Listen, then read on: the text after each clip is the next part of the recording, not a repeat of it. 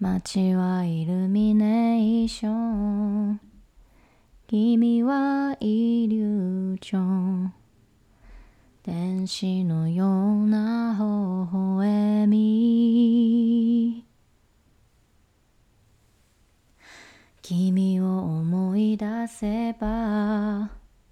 胸が苦しくて消えてん？消えてなくなりそうだ。甘いシュークリーム。君はシュープリーム。月面のブランコは揺れる。夢の中で僕ら手をつないで飛んでた。目が覚めて僕は泣いた。永遠に生きられるだろうか。永遠に君のために。ベイビーベイビー、ベイビーベビー、君を抱きしめていたい。何もかもが輝いて、手を振って。ベイビーベイビー、ベイビーベイビー、抱きしめてくれ。かけがえのない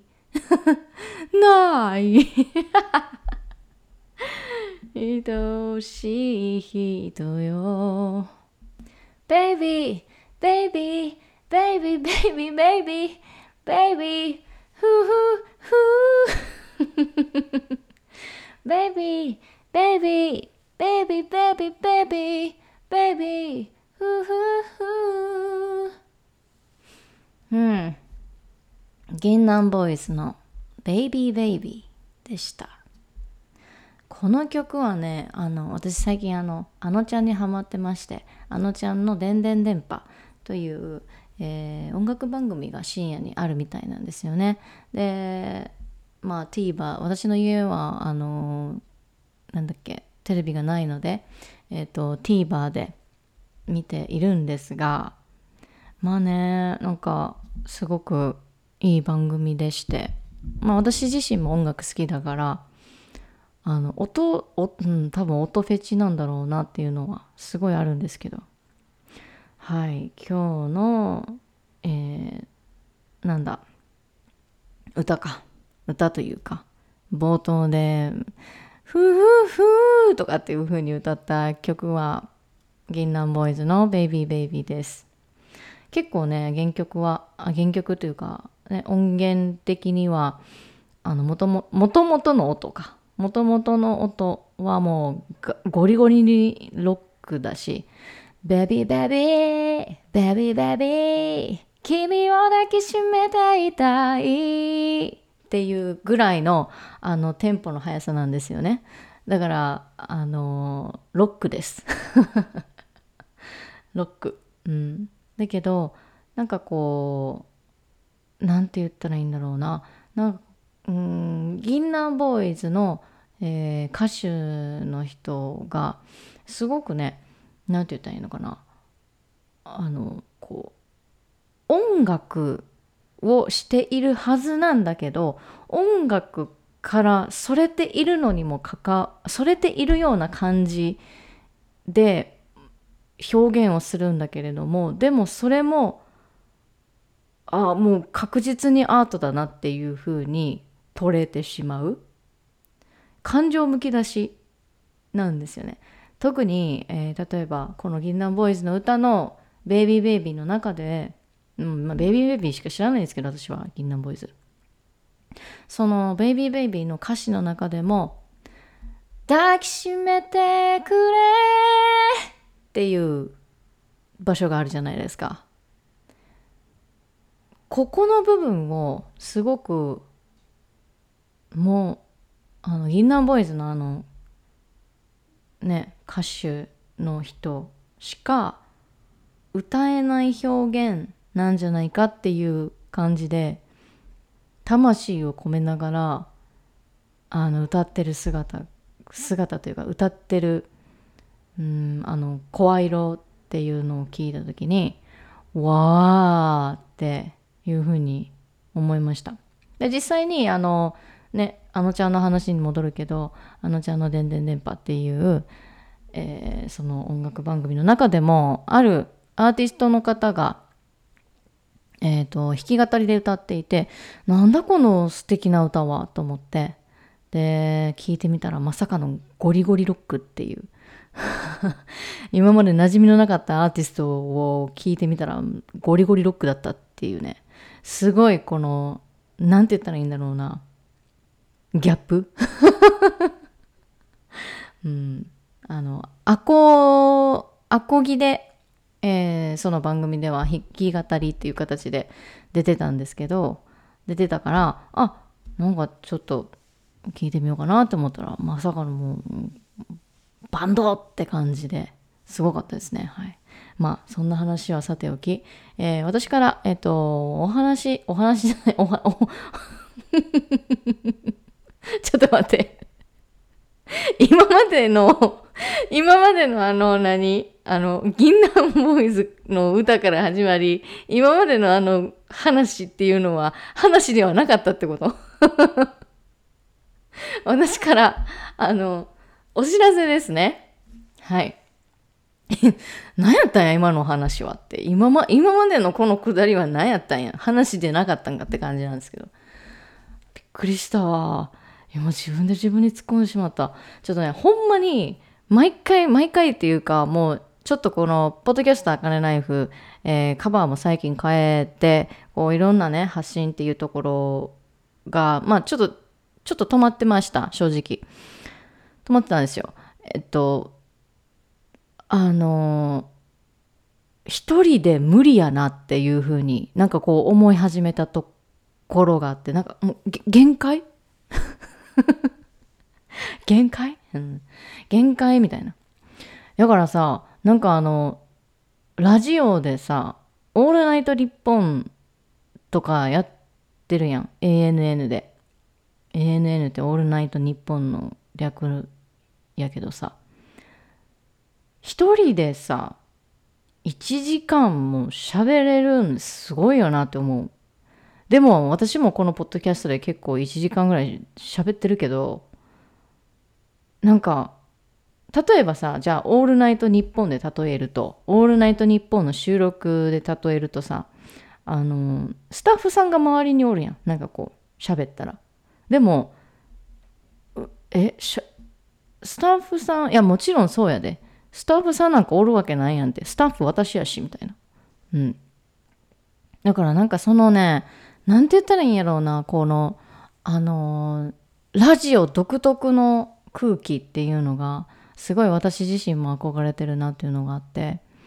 あのみんなでこう作ってるなんかミキサーの人もおったりとかあの監督もおったりだとかみたいな。あとはこうね作家さんだったりもおったりだとかうんなんかそのあのクリエイティブなその現場っていうのはすごいこう憧れるよね。うん、いやそんな話をしたいしたいがために私は何オールナイトニッポンの話につなげたわけではなくいやいや話したかったんやけどな。うん。あのいや私さ1時間喋れんよねとかっていうふうに言われ言ってたけどさっき10秒前ぐらいに20秒前ぐらいに。めっちゃ喋ってんだ今。284秒今喋ってるもんだって。すごくない？え？息継ぎしてる？してるよな。マジ？みたいな。息継ぎしてる？してるよな。つって。そう。痛いな。じゃあやめとこ。う 痛かった。これ多分痛いぞ。これよく自分のポッドキャスト聞き直し聞き直すっていうか聞いたりとかしとるけど実は。なんかあの普通にポッドキャストを聞いてたらポッドキャストで音楽聞いてたらもしくはえっと誰かのポッドキャストを聞いて聞いてたら私のポッドキャストが流れてくる時あるよねあれ何なんだろうか？と思ってで、え、なんか聞いたことある声すんな、みたいな。なんかほんで、な誰の声？とかって思ったら自分の声やったみたいな。恥ずかしい、恥ずかしい、恥ずかしい。恥ずかしい。うん。恥ずかしいよ、ほんと。やけれども、やっぱりなんかこう、あ、こんな感じでみんな聞いてんねんなっていうのはなんか分かったりとかはする。うん。で、やっぱさ、なんかこう、誰かの声を聞くとかっていうのってやっぱいいよね。うん、なんて言った？安心するっつうかさ、なんかそういうのもあったり、うん、するよね。そう。私が言いたかったのはお知らせです。あの、3月のですね、えっ、ー、と、2日と3日に、えワークショップを開催します。そのワークショップ、何を話すかというと、チャクラチャクラのことについてお話しいたします。うん、そうなの。あちょっとあの、そうなののところまでちょっとあの、エフェクトというかなんかねあのエコーがかかったかもしれませんが。はい。ワークショップやります。チャクラについてです。でチャクラっていうところもお伝えするんだけれども私ねやっぱり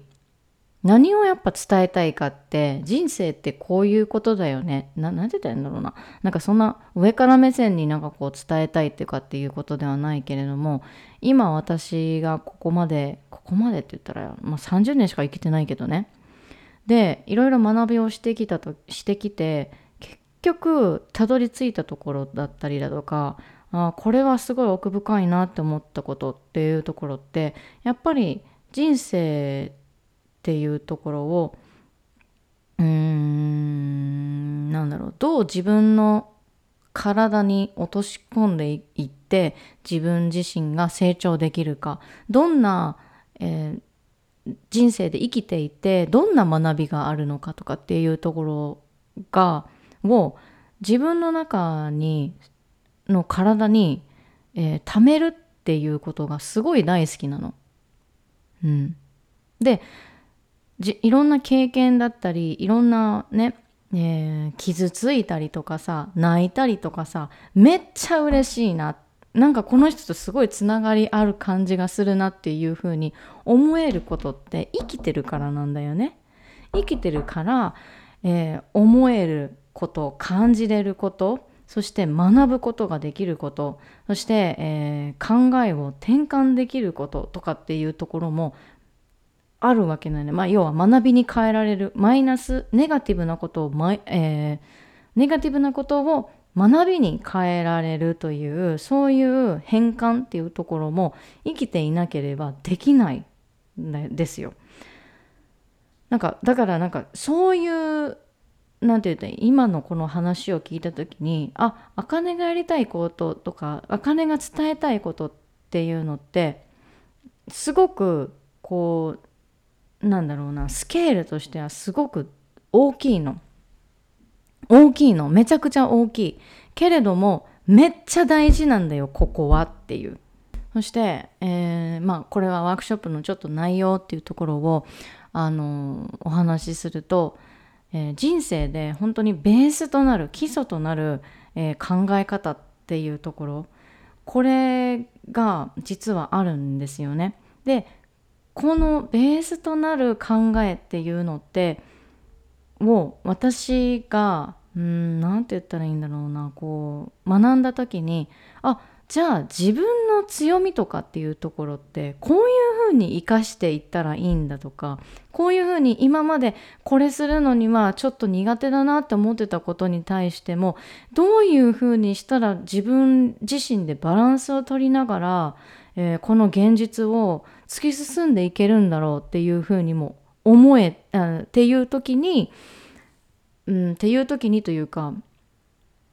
この考えっていうところを一旦自分の学びっていうところにあのできればうん苦しいって思った時に何かしら思い出して学んだことっていうところを私としては活かせたことがあるんですよね。だからその部分をえー、まずはこのワークショップの Day1 っていうところでお伝えをする。そして、えー、そこから、えー、チャクラという話になっていくように、えなります、え私たちがうんまあチャクラ診断チャクラセッションですね。要は私のあの、えインスタグラムのえっとポスト投稿のところにチャクラセッションについての、え詳しいうん、て言ったらいいんだろうな、そこ説明っていうところがあるんですけど、そのチャクラセッション、まあ私が今これ口頭で言うのは、えー、同じことで、チャクラ診断っていうふうに、あの、私は名前をもう変えようっていうふうに思って、思っていて、もう名前を変えてたんですが、投稿の方はまだ治ってなく、なんですなんですけど、ここではチャクラ診断というところを、ここことで、え、お話しすると、この新チャクラ診断っていうところをやった時に毎回毎回やっぱりこうねクライアントさんっていうところを見て見てきた時にやっぱりみんなあのなかなか行動ができないっていうところにすごくつまずくんですよね。つまずいてるんですよ。行動ができないというところ。でそのコードにもいろいろ種類があるんだけれどもその種類っていうところもまたあの、えー、ワークショップとかでもお伝えをしようかなとかっていうふうに思ってはいています。ただ、えー、どういうふうな状態体の状態になった時にチャクラで見たらここの部分が、えーえー、滞ってるねとかなんかそういうふうなことを、えー、このワークショップで、えー、お話ししようかなとかっていうふうに思います。なんでこの、えー、こういう体の状態の時にここのチャクラっていうところが関係してるかもしれないっていうのをお伝えするとお伝えするのかというとやっぱりチャクラっていうものを身近に感じてほしいっていうところももちろんあるしチャクラっていうものってものすごく奥が深いしいろんな、えっ、ー、と、いろんなこととつながりがあるんですよ。チャクラ一つっていうところを知るだけで、いろんなものをまたまた知れることができる。その、なんて言ったらいいんだろうな、この、学びが本当に深くなるし、あの、3D で学び、もうとにかく学びが深くなるんですよ。うん。今まで説明、説明というか、今まであ人生ってこうかもなとか人生ってああいうこういう風になっていくんかもなっていう風に思うことが全てチャクラで、えー、説明ができるしチャクラを使って自分自身っていうところを、えー、俯瞰して見れることによって今の自分の状況がどこにあるのかどどんな状況なのかっていうところを自分で分析できるようになるんですよ。で分析できてかつ分析できるからこそじゃあ次こういうふうにしていけばいいんだよねああいうふうにしていけばいいんだよねとかっていうふうに分かっていくわけなんですよね。ってなったらやっぱりチャクラっていうところをあのにやっぱり何て言ったらいいんだろうなこう知ってほしいし興味持ってほしいし何て言ったらいいんだろう私たちのこの日常生活で実際に、えー、私たちはチャクラっていうところを使ってます。使って私たちのこの体っていうところを、えーと、あの動かしていたりだとか、うん、そして、えー、この食べ物を食べた時にすごく美味しいっていうふうに思う思う瞬間とかってあったりとかすると思うんですけどある食べ物を食べたりとか、うん、そういう時にそういう時って要は体が疲れてたりだとか、えー、体がなんだろうなちょっと元気がなかった時に何て言ったらいいんだろうな要はもうチャクラって食ともつながってるんですよね結局。で私今、えっ、とチャクラと,、えーと、栄養学のあの勉強をしてたりとかするんですけどなんでじゃあ栄養学を勉強しようかっていうふうに思った時にやっぱりあの例えば完璧主義っていうところが私はすごく昔強かっったんですね。もしかしたら今もまだ残っているかもしれないけれどもでも昔よりは全然こう柔軟に自分自身を動かせれるようになったなっていうのはあったりするんです。もちろんこだわりはあるけど、うん、自分にしかないこだわりっていうところはそれはユニークポイントだから自分で持ちながらやけどあのその完璧主義。これをここまでやらないとこれはできないとか。なんかそういうあの考えとかっていうのはうんあの捨て捨てたというか。なんかねそういうのがあのもう過去は私完璧主義もうバリバリでしたっていう話。なんだけどその時にじゃあ何が起こったかっていうと何を食べてももうあのエネルギー不足だったんですよね。頑張りすぎて。うん、頑張りすぎてエネルギー不足だったっていうところがまず一つそして寝れないっていうところも一つ、えー、あとは何を食べたいかっていうところも分からなかったっていうそこまでいったんですよで本当にもう何を食べてもどれだけ食べても足りない足りない足りないっていうことが続いたんです。で、えっと、私自身完璧主義っていうそういう性格もあるしあとは HSP のエンパスっていうところも持ってたりとかするんですよね。エンパスって、えー、て言ったらいいんだろうなちょっと私もなんかそこまであれだけれどもなんか要は食らってしまうっていうところもあるんですよ。あの人の気を、えー、吸ってちょっとこう食らってしまうというか、えーとこううん気分が落ちてる人と一緒にいたらなんかこう食らってしまうっていうそういうのもあったりだとかあとはね、えー、まあ感情っていうところがもう本当に、うん、周りの影響によって本当に変わってしまうっていうそういうのがあったりとかするんですけどで完璧主義とこのエンパスっていうところをもう持っているから もうなんかえーみたいな。なんか本当に全然体力がない、うん、頑張りたい。んだけれども頑張れないみたいな。っていうのがあったりとかするんですよ。でその時にじゃあ何が必要だったか。もう体ボロボロなわけですよね。頑張りすぎて。そしたらやっぱり栄養っていうところに行ったわけなんですよ。あのこの世の全ては粒子っていうところでできているし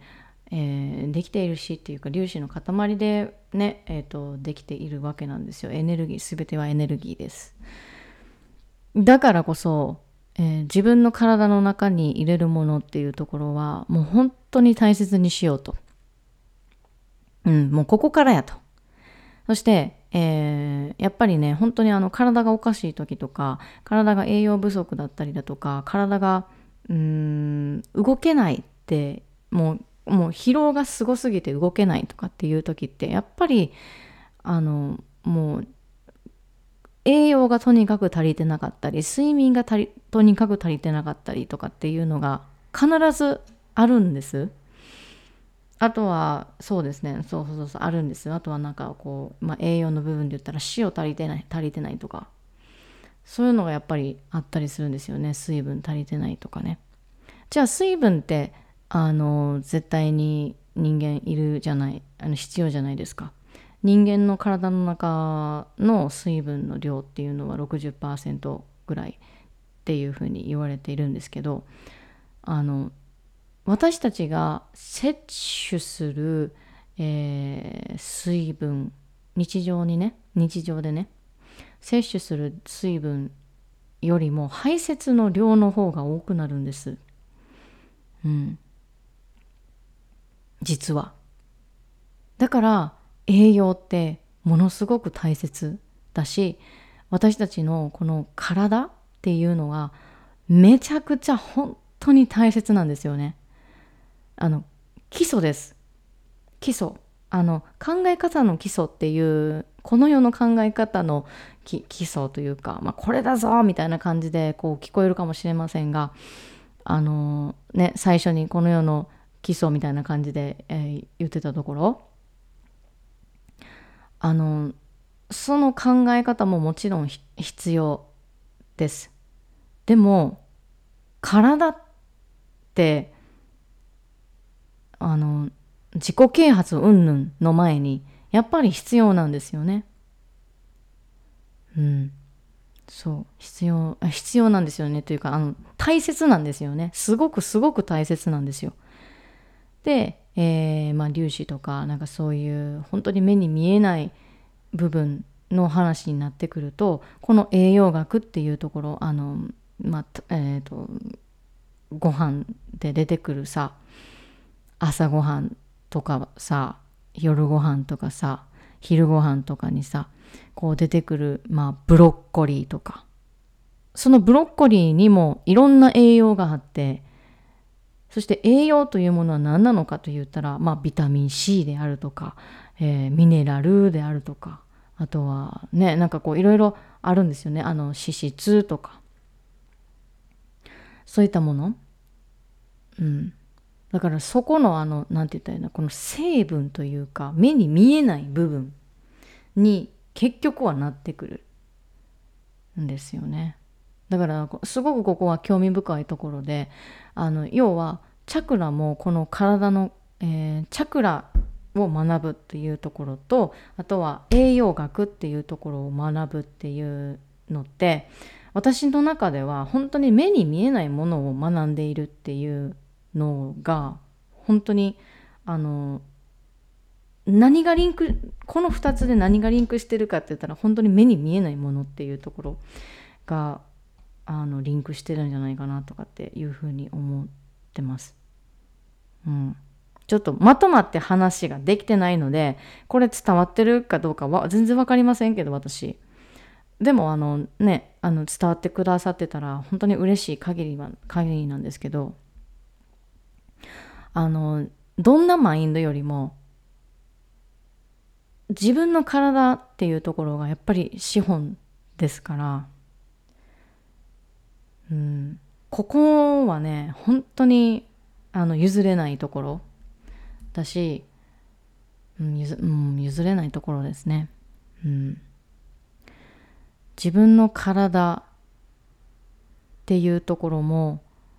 もっとこう大切にしたいっていう人もそうですね。このワークショップに参加していただきたい方はあとは、えー、チャクラに興味がある人そして、えー、自己理解っていうところは今までにある程度、えー、してきている人。そして感覚も大事なんだけど言葉でもしっかり理解したい。そしてそろそろ行動をしていきたい。動き出していきたいっていう人。なんだけど私みたいに、過去の私みたいに、完璧主義っていうところが強かったり、HSP 気質で行動が止まっている、もしくは頑張りすぎて体を休めたいっていう気持ちがある人。あとは、気分が晴れず、謎の体調不良っていうところが続いている。あと、人生に余裕を持ちたいっていうふうに思っている。そして、えー、自分に自信がない人もないなって思っている人、まあ、ずっとずっと思い続けてきた人も是非、えー、参加してほしいなと思います。あとはやっぱりあのヒーリングだったり思考だったり、まあ、脳の仕組みであったりだとか、えー、感情っていうところについて学んできたけど現実が変わんない？なんでだろうっていうふうに違和感をちょっと感じているなって思っている人そしてふわふわしたスピリチュアルっていうところが苦手な人現実が変わらない理由っていうところを知りたい人は、えー、ぜひ参加してほしいなというふうに思います。参加は無料です。そして、えー、このワークショップでお伝えすることになると、えー、これを知ってたら楽になるこの世の基礎というところ。そして、えー、もう一つは、チャクラで見る、見る。あなたは何タイプ？なんで行動できない？というところ。そして3つ目、引き寄せ、引き寄せっていうところをやめたら現実が変わった。あなたの現実が変わらないわけというところこの3つのあの内容でお伝えをしようというふうに思います。あのぜひちょっとこう今までねやったことないワークショップなのでうん私もどうなるかななんかすごい何を何を話そうかなとかっていうふうに、えー、思った時に、えー、チャクラについてどんなことを知りたいですかっていうアンケートを取ったんですよね。えー、インスタのストーリーで。そしたら、えー、まあ、ある、こういう状況の時に、うん、私たちのこの体の、まあ、状態で、まあ、なんて言ったら、お腹が痛いとか、あと頭が痛いとか、なんかそういう状態の時に、どこのチャクラが弱ってるからとか、あとは、どこのチャクラが弱ってるからこういうことした方がいいよみたいな、えー、そういう内容がちょっと聞きたいなとかっていうふうに、えー、あのアンケート取ったら答えてくださったのでぜあのそういう内容に、えー、したいなと思います。特にこの2つ目チャクラで見るあなたは何タイプとか何で行動できないとかっていうところですね。はい。で今日あのお話ししたこの、えー、ワークショップかワークショップのお知らせは意識を上げるというワークショップになります。あとそれと同じ過ちを断ち切るという、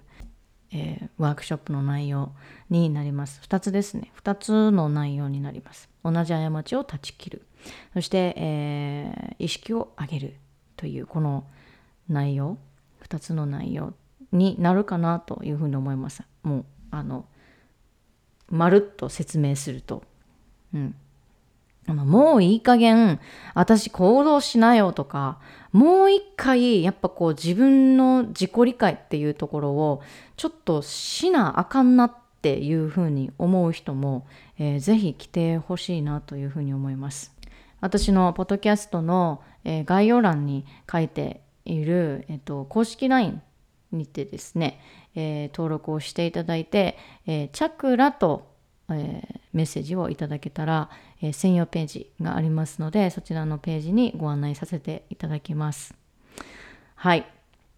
えー、今日はこんな感じでしょうか。ああともう一つお知らせがあってえっ、と無料個別体験セッションというものを今やってるんですね。2月。で2月もあのあと1名様です。2月末まで、えこれは受付をしています。あの本当に何て言ったらいいんだろうなこう行動をしたいけれども行動できないっていうところに自分気づいてんねんなっていう人にもこの無料個別体験セッションを受けていたいただきたいしあのなんて言うんやろうな。生ぬるいそのぬくぬくとしてるコンフォートゾーンっていうところから変わりたいって思うんやったら抜けてほしいなって思うんです。抜けてみてほしいなと。抜けてここに来てみてっていうふうに思います。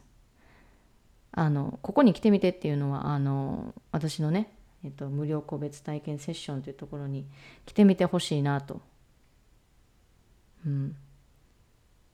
背中押されたいっていう人でも全然来ていただいても全然大丈夫だし。うん。なんかね本当それは思いますね。はい。えー、今日のお知らせは3月の2日3日に、えー、ワークショップ開催します。無料ワークショップ開催します、えー、まあ、チャクラについてなんですが、えっと、大まかにお伝えすると、同じ過ちを断ち切るというか、えー、意識を上げるという、えー、内容にフォーカスをしたワークショップになります。で、参加方法は、このポッドキャストの概要欄の公式 LINE に登録をして、あなたから、えチャクラ、カタカナでチャクラとメッセージをください。そしてもう一つが、えー無料個別体験セッション、えー、受付がですね、最終のお知らせでございました。2月の末まで受付しています。あと1名様募集中でございます。はい。この、えー、無料個別体験セッションの、えー、受付も公式 LINE の方からメッセージをいただけたらと思います。えー、無料個別体験セッションで公式 LINE からメッセージいただく際は漢字で体験とご連絡をいただけたら嬉しいです。あと1名様ですね。はい。なので、えー、ぜひぜひあのお待ちしておりますもう本当この個別、えー、無料個別体験セッション受けていただきました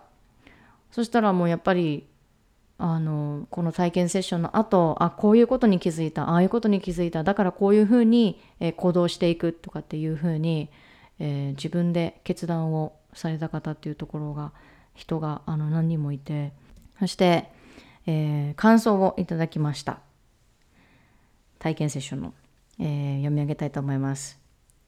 今日は体験ありがとうございました。私は自分の問題と向き合い今の私の状況を説明することまではできるがじゃあどうするっていうところであかねさんが理解しそこから一緒に紐解いていく。そしていいことばかりではなく厳しいことを言ってお尻叩いてくれる感じ。好きです。話することですっきり。ブレた時今の自分の軸への戻り方のシェアは助かりました。また、えー、同じビジネスオーナーとして、えー、あかねの意見を聞くことでひらめきいい刺激をいただきましたとのことです。いやーすごいですよね。本当。あのー、本当にあのー、今回無料個別セッション個別体験セッションっていうところをあのー、させていただいた時に本当にあのクライアントさん様々いらっしゃるんですよ。でもあの自分のことを説明できるっていうのってやっぱ強みだと思うんですよね。自分はこういうことに、えー、こういうことが嫌いででも嫌いなんだけども嫌いなんだけどもそれに対して自分はこういうふうに思ってるとかその何て言ったらいいんだろうな自我で自我でというかうん自分の言葉で自分のことを説明できるっていうのはすごく強みになるんですよ。そしてそれが要はユニークっていうことなんですよね。うん、だからすごいことです。すごいねあの成長のところまで来て来ている方が受けてくださったなっていうふうに思いました。素晴らしい。えー、そしてですねえー、もう一方の、えーと、体験セッションのご感想も読み上げたいなというふうに思います。今日はセッションありがとうございました。どこがモヤモヤなのか言語化できないモヤモヤのヒットポイントが分かってすっきりほっとしました。え、ちょっと待って。なんかさ、こういうのさ、読み上げとったらさ、なんかあの、Spotify のさ、あの、加納姉妹のファビュラスワールドみたいな感じにならへん？よくさ、あの、ミカさんがさ、カノ姉妹のファビュラスワールドのポッドキャストでさ、あの、いただいた、あの、感想とかをこう読み上げるのよ。なんか、そういうことをなんかしてる感じがして、なんかすごい今、あ、ミカさんや、みたいな感じで今自分のことを思ってしまった。そんなことはどうでもよいとして。はい、えー、どこがモヤモヤなのか言語化できない、モヤモヤのヒットポイントが分かって、すっきりほっとしました。えー、あかねさんに言っていただいたチャクラの課題と、えー、ヒューマンデザインで見えている課題が実は一緒だったということが判明したそうです。うん。あのね、で、えー、そこから、えーと、セッションが終わった後に、え、自分の、えー、まあ、もやもやのヒットポイントに2つの視点があることが分かったので、また、え課題解決に向けて取り組んでいきますと、えご連絡をいただきました。すごい嬉しいですよね。もう本当に。でね、この方、あの、最後に、あかねさんのお声に癒されながら、自己を見つめ直す、いい時間となりました。ありがとうございました。ということで、あの、うん、こちらこそありがとうございますですね。嬉しい。嬉しい。嬉しい。えー、なので、いろんなこう気づきっていうところが、あの、あるんですよ。必ず自分が行動すれば。でね、ここでもう最後にお伝えするんですが、えー、直感っていうところを研ぎ澄ませたいっていうふうに思ってらっしゃる方いらっしゃると思うんですけど、直感っていうのって自分のから自分の知識とかっていうところを外にアウトプット、アウトプット、アウトプットっていうところを何回も何回も何回も何回もやっていくことで直感というものは研ぎ澄まされるんですよ。直感というものが降ってくるわけなんですよね。で例えばねあの HSP 気質私も実は HSP 気質でエンパスという気質を持っているかつ自己肯定感っていうところがもうバリバリに低いそして自己肯定感が低ければ低いほどどこにうん行ってしまうかというとふわふわしたスピリチュアルっていうところに行ってしまいがちなんですね。要はえっとあのアニメとか本当にあの現実逃避っていうところに、えー、どうしても行ってしまいがちなんですよ。で現実逃避をしてたりふわふわしたスピリチュアルっていうところを本気で100%信じてしまうしまってしまうような状態になると何が起こるかというと行動しなくなるんです。あとはその要は引き寄せとかねもうこの引き寄せとかっていうこの言葉あるじゃないですか。この言葉って要は行動しなくてもただあなたがそこにいるだけで OK なんだよっていうまあ要はこれって引き寄せってさあれあのただのブームじゃん。ブームの言葉なんだよね。あのマーケティングの言葉で。うん。そうなの。だからあの目を覚ましてくださいっていうふうに私はちょっと言いたい。言いたいんですけど。あの受け取れる覚悟はございますでしょうか？はい。えー、受け取れないっていうふうに今思ったら消してね。このポッドキャスト、うん、消してね。聞かないで大丈夫だから。あの聞きたくないことを聞いてくださいとかっていうことじゃないから聞きたい人に私は聞いてほしいと思うからね。そう。あのもうマーケティングなんですよ。引き寄せっていうこの言葉ってあ自分は何もしなくてもここにいたらあもうお金も来るし人脈も来るしみたいな。なんか武田鉄矢みたいだったけど大丈夫今。お金も来るし人脈も来るしなんかこうビッグなオファーみたいなのも来るみたいな感じで思ってる人いらっしゃると思うんですけど引き寄せって結局自分自身を自分自身が、えー、お金であったり自分自身が引き寄せたいっていうものを追いかけている状態っていうふうに結局はそう捉えてしまうんですよ。引き寄せのためにこれこれしてください。引き寄せのためにこれこれやってくださいとかって。やってくださいじゃないや。なんて言ったらいいんだろうな。こういうまずはマインドになりましょうみたいな。あるでしょ？だからってなるんよね。それで、要はさ、あの、宇宙銀行なんかないわけ もう、言っちゃうよ、もう。もう言うわ。言うわっていうかもう、目覚めて目覚めて目開いてお願いだからごめんね、これね。私の過去に、過去の私に言ってるところもあるの。だけれども、このね、エピソードで 気づいてくれた、くれる、くあ気づいた人がいるなら嬉しい。ただそれだけ私、あの、うん、分かってほしいとかっていう、そこじゃない。気づいて、気づいたら、あ、それでいいんじゃない？何かあるかもね？みたいな感覚？うん。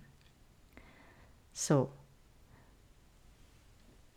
宇宙銀行にお金本当にありますか？って。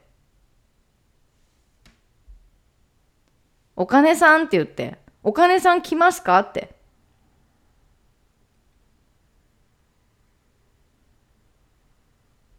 宇宙銀行に本当はお金なんかないよねって。まず、宇宙のこと理解してるか？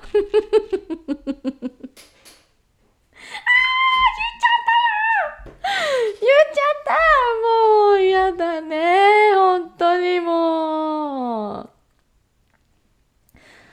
うん、まあね、ポッドキャスト今ね何してるかっていうと私あのイヤホン耳にあの入るイヤホンあるじゃないですか。このイヤホンをねぶん回してる片手で。なんかもう開き直っちゃって。ぶん回してる。ブンブンブンブンブンブンブンブン。もう本当に有線のやつだからねこう回せるのよ。こうやって。わかる？これ。あの音聞こえるかしら？ブンブンブンブンブンみたいな。そう。そこに行っちゃうんです。そこに行っちゃうんですよ。現実逃避というところ。でもこの現実体を動かしてあなたの体を動かして体っていうところのこの物質の世界に私は私たちは生きているから。だからこそ体が資本なんですよ。体が資本だし体が変わればマインドだって変わる。マインドが変われば行動だって変わるし言葉だこと行動も変わるし言葉も変わります。だからこそいい言葉もしくはうん、いいこと、そうだね。いい言葉っていうところだったり、うん、相手を思いやれる言葉っていうところを発せれ発すれば、人間関係でね、発すれば、あ、この人ってこういうふうな考え方してるんだとか、なんかそういうことをやっぱり思って、人脈っていうところがつながるんでしょ？つながるんだよね。じゃあ、マイナスなことっていうところを言えば、この現実で。マイナスなことっていうところが自分に返ってくるわけで。これがまあ鏡の法則っていうところなんですけど、宇宙銀行ありますか？ないよね。うん。目を覚まして。です。はいもうこれ以上言いません。はい、あの引き寄せしてこういうことを考えてこういうことを毎朝毎朝うん書いて書いて書いて書いて書いてとかっていうふうになってじゃあそれで書いてマインドが変わるかって言ったらうんまあ、変わるかもしれない。で結果は出るかもしれない。でもそれって何かがミスマッチしている。変わらないのであれば。どこかが間違っているっていうふうな言い方をしたらあれかもしれないけどどこかが自分に合わない。アライメントしない。じゃあアライメントするものは何かっていうところをやっぱり深掘りしていかないといけない。深掘りするっていうふうになったらやっぱりこういうふうに私が、えー、お伝えをしているチャクラであるとかそういうところだったりあとはね、えーと、このヒューマンデザインか。ヒューマンデザインでヒューマン、まあ、まあ、ヒューマンデザインとかもか。のえっ、ー、となんかなんて言ったらいいんだろうな。うーんツール？そういうところを使っていったり使っていって自分をもっともっと深掘りしたりね。でヒューマンデザインのあのプロといえばあのミクさんですね。ミクさんあの私とこの前あのインスタライブで、えー、をさせていただいた方だったりするんですけれども。まあそんな感じのところでございます。はい。えー、そんな感じです。うん。やっぱり自分を知る。結局はやっぱ自分を知るっていうことなんですよね。うん、自分を知るです。ここはやっぱり基礎となるところ。でもまあワークショップではもっともっと、あのー、大きな人生っていうところを大きく捉えて、えー、基礎というところを、えー、皆さんにお伝えをしていこうというふうに思います。わかりやすい形で。はい。そんな感じですね。ではではではではでは、今日はこんな感じで終わろうと思います。Thank you so much for listening and have a great day. そしてワークショップ、ぜひ参加お待ちしてます。ポッドキャスト概要欄にあります。バイバイ。